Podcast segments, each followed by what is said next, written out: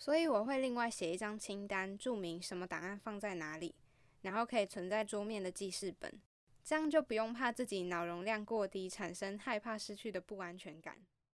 资讯大爆炸，永远读不完。拥有很多朋友和东西，内心却感觉空虚。紧凑的生活，不知道该往哪里去。精准美学使你精确果决。Hello，我是 Mini，陪你一起精准的生活。今天要讲的主题是精准留存档案。这集会谈到怎么整理虚拟空间，也就是每天我们会划的手机啊，平常工作或做报告的笔电，或者是你留了很久的硬碟，要怎么样去留存档案？哪些是必要，哪些又是不必要的？这集我想邀请你一起来整理这些虚拟空间，透过自己说的七个方式。建立原则和步骤，你可以更有效率的去清除掉多余的档案。嗨，你好，欢迎收听精准美学。精准的生活即是一种美学。我是 Mini，陪你一起精准的生活。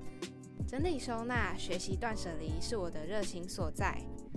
这个节目主要会分享断舍离接案工作者的自我提升，也会访问相关领域的前辈。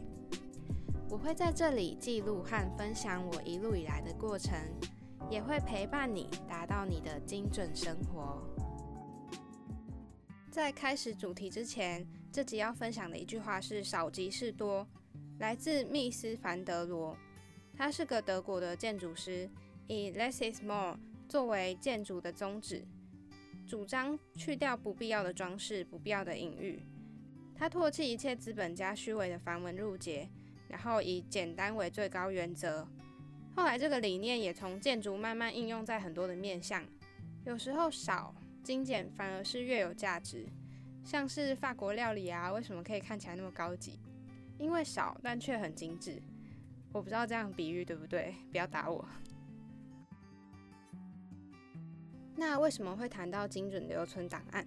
因为很多人在谈断舍离，都是比较偏向关系啊、物品啊。容易看得到、感觉得到的面相，但是你会去记得你手机里面现在大概有几张照片吗？还是说你的 LINE 里面大概有几个群组有在用，几个人不常联络？然后你的电子信箱里面大概有多少广告信件？电脑里面没有需要用的档案加起来容量大概有多少？那些让人看了眼花缭乱的档案，你不去整理，累积的越多，你会越来越不想整理。我想跟你分享一个我自己的故事。在三年前，我还拿着嗯比较烂的手机，内建容量大概只有十五 G，扣掉一些 App 容量，还有一些内建城市的空间。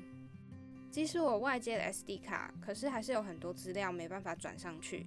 所以我开始慢慢的隔一段时间就必须要删除一些东西，但是还是一直有那种容量已满的通知跳出来。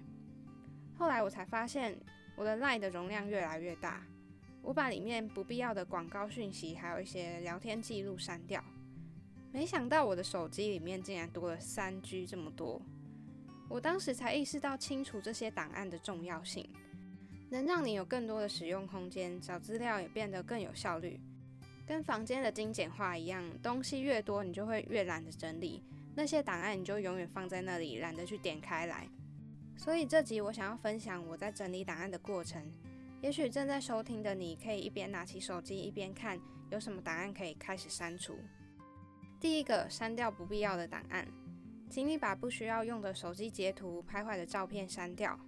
再来，删掉不需要的 email、信件啊、简讯、档案等等，把这些档案检查一次，你认为你不会需要用到的，你就统统删掉。第二个是斩草除根。有时候删掉了刚刚说的那些广告信件啊、简讯之后，偏偏又会有一大堆的广告信件不断涌入你的信箱或通知。现在就把你的设定打开，把常常寄广告信件的 email 退订，顺便也检查一下那些推播通知的 app，把烦人的 app 通知通通关掉。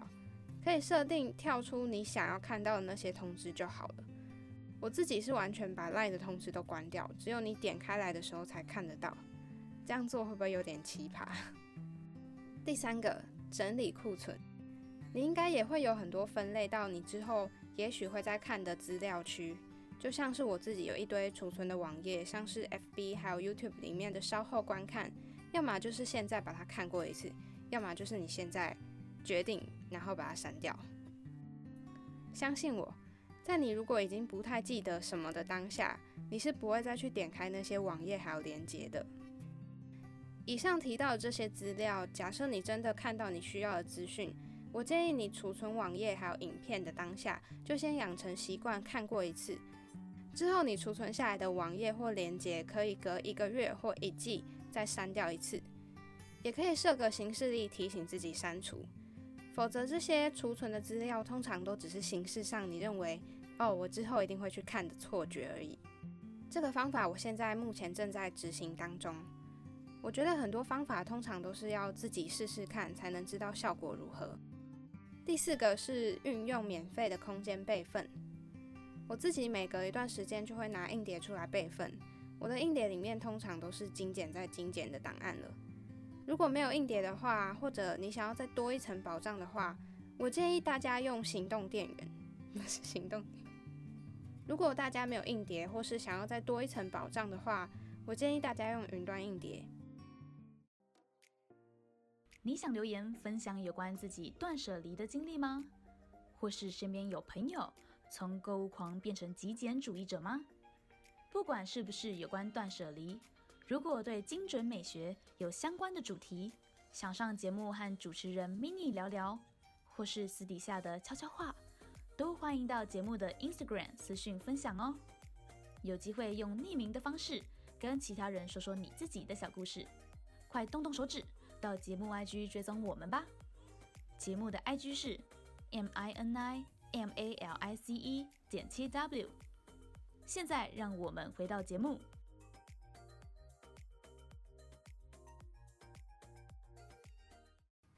那如果你怕空间不够，可是你不想花钱的话，就可以用各大的云端硬碟里面的免费容量，而且你这样还可以拿来分类，把不同类别的资料放在不同家的云端硬碟上。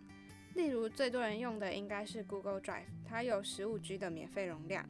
其他的像是 OneDrive 或 Dropbox 都蛮常见的。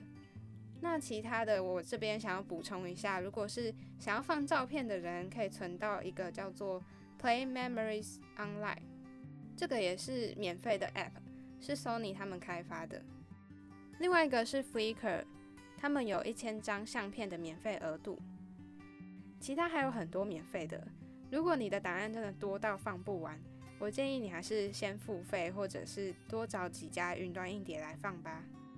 最后还有一个重要的小提醒，我自己会因为放了太多地方而忘记什么档案放在哪里呀什么的，所以我会另外写一张清单，注明什么档案放在哪里，然后可以存在桌面的记事本，这样就不用怕自己脑容量过低，产生害怕失去的不安全感。第五个，系统化档名。有时候在找某些资料，但是你却用尽各种方法搜寻，找不到档案在哪里的时候，真的蛮讨厌的。所以要养成把档名有逻辑的命名，把档案按照你自己习惯的方法编排。像我自己在修改作品的时候，会先压日期或者是第几版本。如果不小心删掉，或者是想要看前几次的修改记录，都还可以找得回来。等到完工之后再删掉。那每个人的习惯都不一样，所以可以找出一些自己的逻辑和习惯来编排这些档名。第六个，使用档案分类桌面。桌面其实也可以帮助你提高效率。我想分享一下我自己平常的使用习惯。我平常会用这种桌面啊，分类档案，可以清楚明白的知道你现在正在做什么，待办事项有什么，还有完成了什么。那有的桌面会分成私人档案啊、工作档案、杂物，还有归档的一些区域。你只要上网查分类档案空格桌面，就可以找到很多不同的桌面。赶快下载下来，然后分类看看吧。第七个是排除不想再看的资讯。我总觉得这个和 email 有异曲同工之妙，就是当你觉得通知很烦的时候，只要断绝跟他们往来就好了。从这边可以延伸出来想一下，当你在滑 FB、IG 啊，或者是 YouTube 平台的时候，里面的所有资讯都是你订阅或者是按赞的，对吧？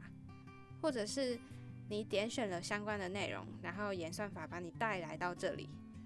这些内容也好，广告也罢，虽然你没有办法杜绝所有你不喜欢的内容，可是你可以尽量的让这些版面符合你的需求。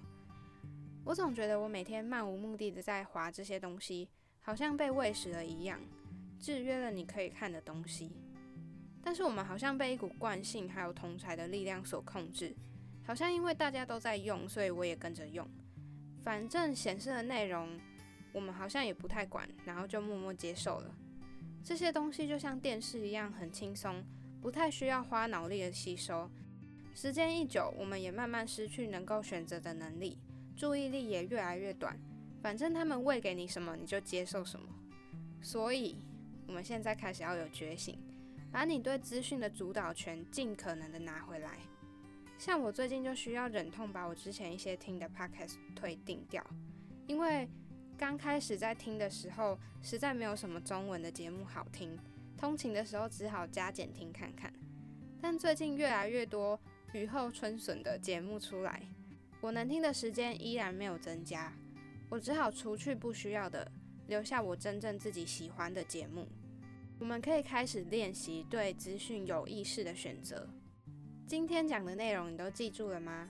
这边再重新回顾一下七个方式：第一个，删掉不必要的档案；第二个，斩草除根，删掉垃圾信件、广告资讯等等；第三个，整理库存；第四个，运用免费空间备份；第五个，系统化档名；第六个，使用档案分类桌面；第七个。排除不想再看的资讯，你也来安排个时间整理一下虚拟空间吧，不要因为感觉不到就忽视它的存在。下一集我想聊聊资讯大爆炸之下所产生的焦虑感，就是资讯焦虑。你会不会总是在储存网页啊、截图，却好像都不曾拿出来看过一次？或者是在图书馆借书查资料的时候，想要把类似的主题都看过一遍？但又不知道该先看哪一个好。其实我在准备这一集的时候，也整个充满着资讯焦虑感，因为我查到资讯实在太多了。希望我在吸收这些内容之后整理出来的缓解方法，能够对你跟我都有帮助。今天的节目到这里告一段落。这个频道主要会分享断舍离还有自我提升的主题。目前在 Apple 和 Google Podcast。Spotify、First Story 还有 Sound 都听得到。欢迎在你习惯的平台追踪我，还有留下评论。节目 IG 是 M I N I A L I C E 点 T W，点 IG 首页的连接，开启你我的连接。美好生活从精准美学开始，追踪节目从订阅开始哦。